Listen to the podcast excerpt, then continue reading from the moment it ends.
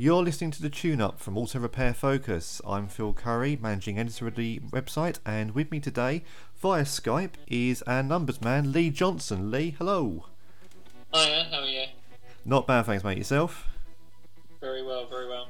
Good, good. Now, uh, this is our first podcast uh, from Auto Repair Focus, so uh, it's probably prudent of me at the moment to just explain a little bit of what's going to happen here. Um, we're going to start off with the news, the latest industry news from around the aftermarket in the UK, with the delightful Eve Marie, and then following that, we'll have a discussion about a topic. Now, if you've tuned in today and you've probably seen the topic is the D word, today we're going to be talking about the diesel market.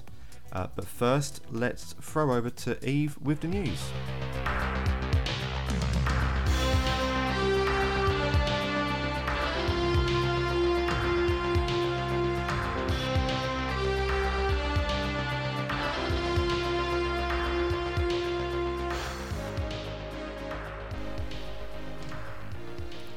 I do love a cheesy jingle. I think we'll probably end up changing it every episode. Anyway, over to you, Eve. Thanks, Phil. Here's the latest aftermarket news from Auto Repair Focus. The Driver and Vehicle Standards Agency will introduce a new MOT inspection manual to back up changes in the test to be introduced in May this year. The new draft manual covers Class 3, 4, 5, and 7 vehicles and must be used by garages from the 20th of May. A new manual for Class 1 and 2 vehicles is currently being put together by the agency, but it's not yet ready for release. The new manual highlights a number of changes that garages need to be aware of. New defect categorisations include dangerous, major, and minor defects, the latter of which must be identified and recorded, with the vehicle owner being advised to repair. The UK new car market declined in 2017, with annual registrations falling for the first time in six years.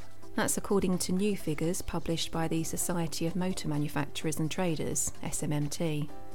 Sales in December fell by 14.4%, marking the ninth consecutive month of decline in the country. Over the 12 months, 2,540,617 units were registered, a fall of 5.7% compared to a record year in 2016. While sales of petrol vehicles rose over the year, with a 2.7% increase, this was not enough to offset a drastic drop in the sale of diesel vehicles, which ended 2017 down by 17.1%. The shift in the fuel type market meant that carbon tailpipe emissions have risen in the UK for the first time since 1997, up 0.8% on last year. The European Commission has revealed the latest revisions to European type approval legislation which include crucial provisions on the OBD connector and access to RMI, signifying a huge step forward for the aftermarket regarding access to in vehicle data. Both the IAAF and FIGIEFA have welcomed the news after the EU Council's main preparatory body, COREPER, recognised the need for the independent automotive aftermarket to maintain access to diagnostic and RMI related data. It also clarified that access will be granted whilst the vehicle is in motion. This is essential to perform diagnostic, repair, and maintenance services, at least until a solution is found for telematics access to the connected car. And finally, German oil company Liqui Moly has a new owner after the Würth Group, until now a silent partner, bought the remaining shares from CEO Ernst Prost to take full control of the business. Liqui Moly started life in 1957, supplying additives to engine oil manufacturers, before entering the market itself. Today, it is one of the biggest suppliers in Germany and has been working to establish itself on the British market over the last few years. The takeover comes at a time when the company is fit and healthy with a successful sales record in 2017. And that's you up to date with all the latest, but to make sure you're always up to date, visit www.autorepairfocus.com. Thank you, Eve. Now, in case you've been living in a cave for the last few years, you'll know that the diesel market in the UK has collapsed, especially since the the Volkswagen scandal. Now, I know you own a, uh, an Audi diesel, don't you, Lee? Had any problems with that, or uh, has it has it been all right?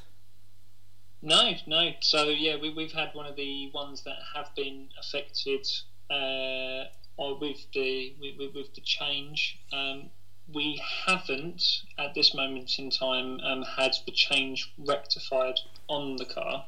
Um, but I believe uh, the the latest stats from uh, the VW group to say that there was two thirds of owners have gone through this change. So um, we're, we're, just awaiting our date really on that one. But there, there, there's been no so far. There's been no lack of performance or anything like that. So excellent. So because it's it's it's interesting because sales in the UK at the moment. I mean, they, they dropped last year by SMMT figures seventeen percent, but it's um, it, it, it's you know 1.3 million diesels sold in 2016, which was 0.6 up. Um, it's it's quite surprising, isn't it? Just how the technology's kind of uh, kind of tanked over the last year or so. Yeah, well, I think in uh, sort of obviously more businesses and consumers choose newer diesels because the perception of dirty diesels um, is a, a, again a, a historic um, thought process. Um, so my Audi has the new AdBlue technology, um, which actually in, in in the ingredients sort of thing is pig's urine, which is quite an interesting fact. Um, but actually produces a lot less CO2 emissions out the back end of it. Um, so actually, the dirty diesels are not so dirty in today's technology, really. Yes, that's interesting because I know, again, SMMT figures last year they said that uh, CO2 levels had risen. Um, I think it was the first time in in 20 years, and it's only gone up by 0.8%. But manufacturers are really sort of being pushed to reduce CO2, and, and diesel's kind of the way to go, isn't it? It's it's cleaner than and newer diesels are cleaner as well, especially with with the DPFs and things fitted. Well, that's it. Well, especially as I'm the, the numbers man, I, I quite like to interrogate sort of the, the stats behind it. And, and actually, uh, on average, it's 20% lower CO2 emissions on the diesels compared to a, a petrol car. So for all the people that are either being scaremongered away from diesels, um, are actually contributing more pollution to our environment. And it's going to get worse, isn't it? Because the government are, uh, uh, introducing.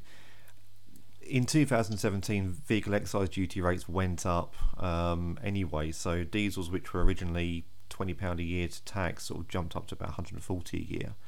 Um, and next year, of course, they well, sorry, this year, still getting used to 2018. Uh, from April, for the first year registration, the VED band increases again. So I think the, the government have got a bit of a problem, haven't they? They're, they're, they're really pushing themselves into a corner because they're getting people to stop buying new diesels, which are cleaner, and you know, it means that the ultimate um, technology that's still available and still gets people from A to B in that case would be petrol. Uh, yeah, I think definitely the government do need to play a big part of this, and I think it's a bit of a, a wider discussion to have, not just on on diesels, but just to look at the way the new technology will look as of today, and and also as well where it's going to go five, ten years down the line. It's, it's nice to have the ambitions by 2040, but if they can't hit on certain targets within the five and ten year periods, then they won't. They definitely won't hit it by the year 2020, mm. uh, 2040. Exactly, it's a it's a market that's it's it, it's it's gonna just collapse, and I as well as you know when we talk about cars, obviously we've we've auto repair focus, we're we're focused on cars mainly, uh, light commercials, but of course in the in the heavy commercial world, um, diesel is king. You know, every single truck out there is is powered by diesel, um, and an electric truck at the moment. I know Tesla have launched something, but it's it's still years away from being, you know, efficient and and, and, and practical for, for haulage firms. Well, it's just it's just the cost efficiencies that go with that. So, so Tesla are doing some fantastic things within the market, um, but obviously, for, for Mr. Joe Bloggs on the street sort of thing, it's it's completely out of their, their budget range. Um, I know that obviously Renault have been doing some bits and pieces with like the, the Twizy and that sort of thing, which is is a bit more acceptable uh, and accessible within the marketplace. But um, still, there, there's that kind of big gap in the middle.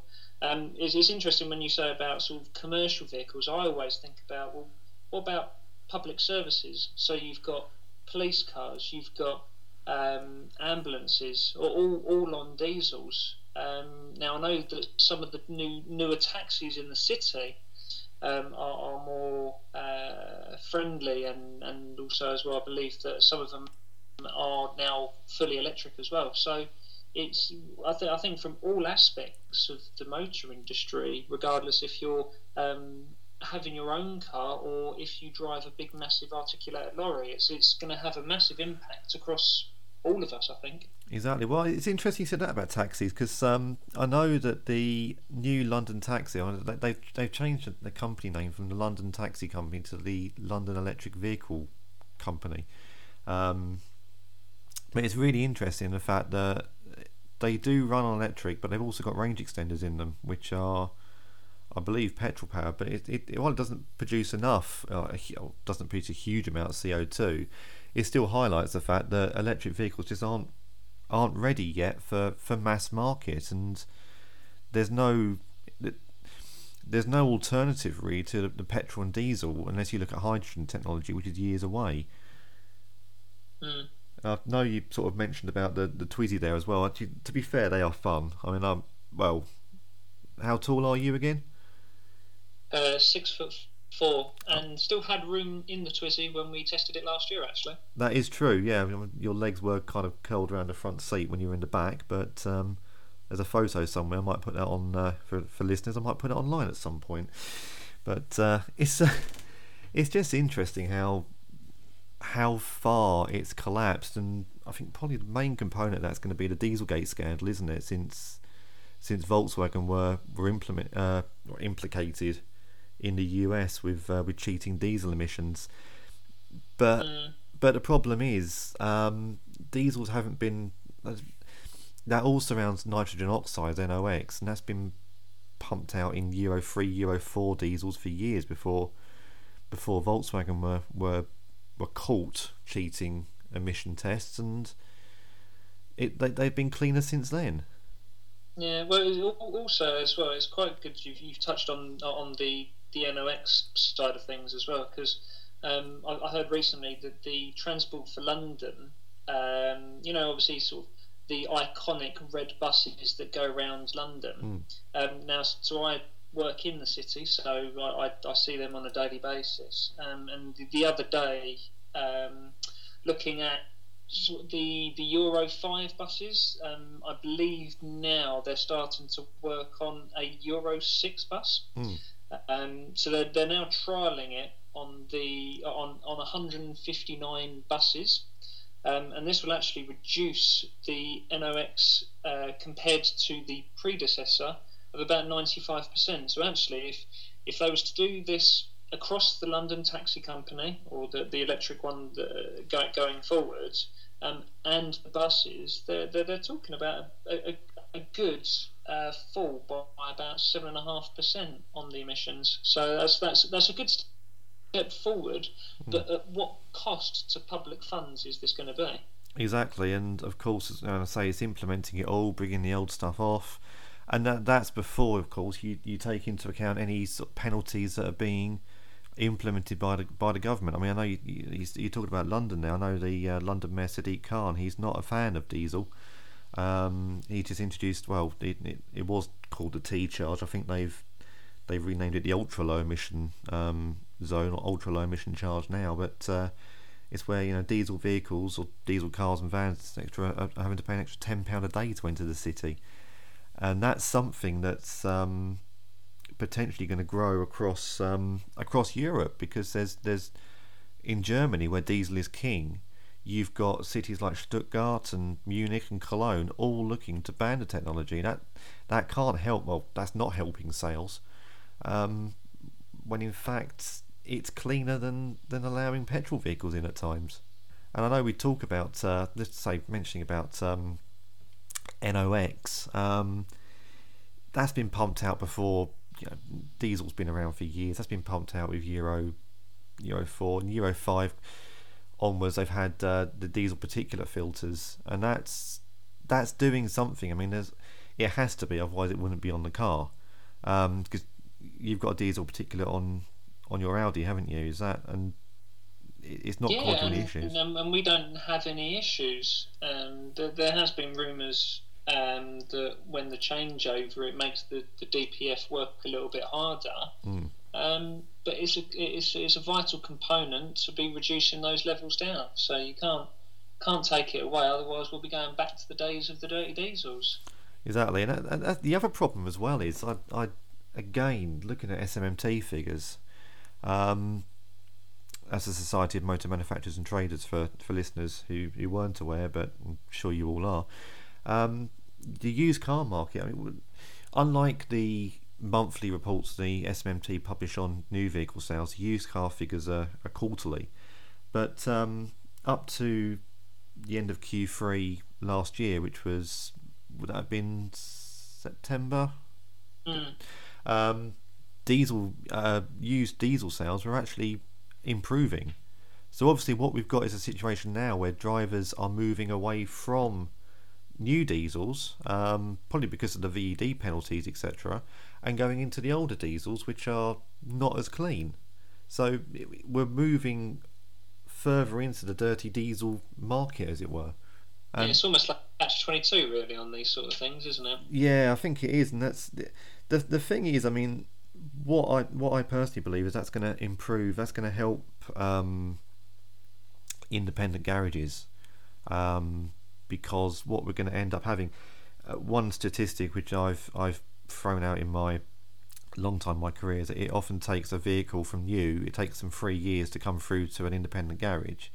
And that's normally because of warranties and, and things like that. And consumers, even though they can choose where they go uh, to have their vehicle serviced, they normally decide to stick with the dealer mainly because of education and such. But um, I think so. So basically, what's going to end up happening is we're going to have a lot of older diesels in the market, and of course, drivers of second-hand cars are more likely to go to an independent garage. So in a way, all this government furore about new diesels, diesels dirty, and that it's going to end up helping independent garages as long as they are able to service more modern diesels regularly do you use independents? Do you use dealerships? Yeah, so I, I I've, I've got my trusty independent dealer that I've used for uh, for, for many years that service and MOTs my cars. Um, uh, he's, he's not a specialist in a field, but we have got, uh, and, and we're seeing a lot more actually in the area of independent specialists. So there is a an Audi specialist or VW specialist.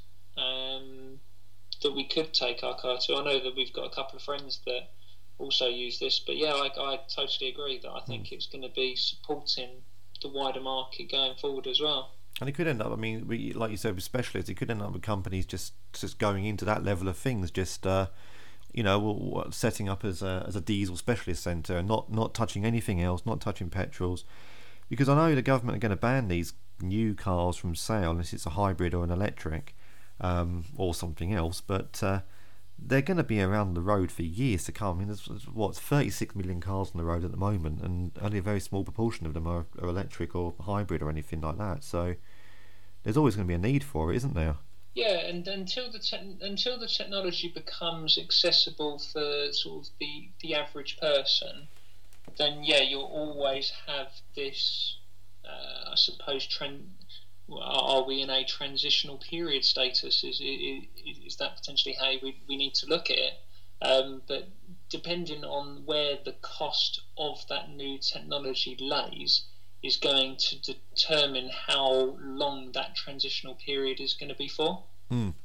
Yeah, I, it's to be honest with you, I don't even know if the government have actually thought all this through properly. I mean, obviously, it's it's it's it's, it's the whole sort of penalising modern diesels side of things, now cutting off this the, the new vehicle sales and moving to hybrid and electric, which we'll probably talk about this another time. But um, there is there are studies that suggest that electric vehicles in the entire lifetime are just as polluting as as as diesels purely because of the the mining of the cobalt for the batteries and the, the shipping and the lithium and all that lot. But um, and of course, then you've got unless, unless we all go for green power, Um, there's still some areas where we're reliant on coal, but uh, yeah, I just don't. I just don't think they've they've they've thought all this through really. Yeah, is it like, like with anything? You need to look at the whole end-to-end process, and I, I think where um, probably many of us are notorious for it is just looking at kind of the one aspect or the one element. So,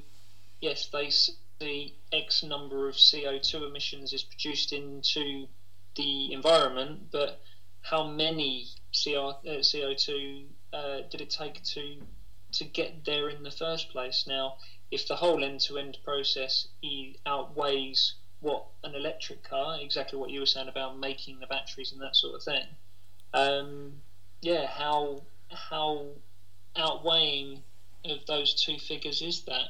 And be interesting to do some analysis behind it, really. I think that's something we might have to do in the future and have a look at that. Um, just try and figure out. As I say, it's and, and, and of course the the problem as well is, and again we'll touch on this in a, in another episode, but is um, as electric vehicles are forced on us, as it were, um, independent garages and people are going are to need to train in, in the technology. I think uh, the latest, or when I was at the IAAF conference last year, um, one of the figures banded about was it's only about one percent of of technicians who are actually trained to, to work on electric and hybrid vehicles, which is is quite a worrying statistic, really, for the industry. Yeah, well, it's, it's exactly the same as in, in the other industries as well. Um, all you have to do is just mention the word Brexit, and, and people start talking about the construction industry mm. um, as well. So yeah, there, there, there's there's a lot to do um, with training new people. Um, I think with apprentice uh, schemes and that sort of thing, I think mm. that's a, that's a good way forward to get new fresh blood into the market. Mm. Um, and and also as well, if it's a space that's going to be continuing to grow, I, I would hope that for our young listeners um, that are very enthusiastic about cars, um, try and look in this direction because I, I do think it's it's something that's going to be hot in demand in in the in the definitely the coming years. So I think what we've done there is we've actually we've we started off our first podcast with uh, talking about diesel. We've actually identified about several different uh, potential episodes that we can we can run on for this. Um, uh, apprenticeships, Brexit, electric vehicles. The list in the automotive market is absolutely endless, really, isn't it? Yeah, and they're all very interesting topics to talk about. Um, it, it's my passion and it's Phil's passion as well. So um... it's uh, yeah, something I've been doing for years. Just, just actually one other thing is is is so looking at that, and uh, again, we'll probably cover this in a, in a future episode in more detail. But the diesel particular field, I, I mentioned that earlier on, and uh, it actually also worries me. There's quite a few garages which are um, which are still advertising their removal. I mean, for for those again, for those listening, um, I'm sure you're all aware that the uh, the diesel particular filter, the DPF, is um, it reduces it, it, it restricts the amount of NOx that a car uh, emits. It collects it all in the filter, uh, and then it needs a, a, a, long drive and a warm heat to regenerate, where it burns it all off safely. Uh, but there are garages that are, uh, are advertising their removal, um, even though it's part of an MOT. Simply, part of the reason is cut the top of the can off and just pull all the gubbins out, weld it back on, put it up. MOT testers wouldn't even know. There are plans to uh, look at this by working on the, the emissions side of the, the diesel MOT test, but it's quite worrying, isn't it, that, that the garages still, or some garages, probably less reputable ones, can still offer this service. Mm, mm, yeah, and, and unless it's governed, then I think people will still still do th- what they think that is best going forwards. So I, I don't, un, unless you can police that sort of thing, um, then uh, it's like anything else. It'll continue to, to do so until someone else uh, advises otherwise.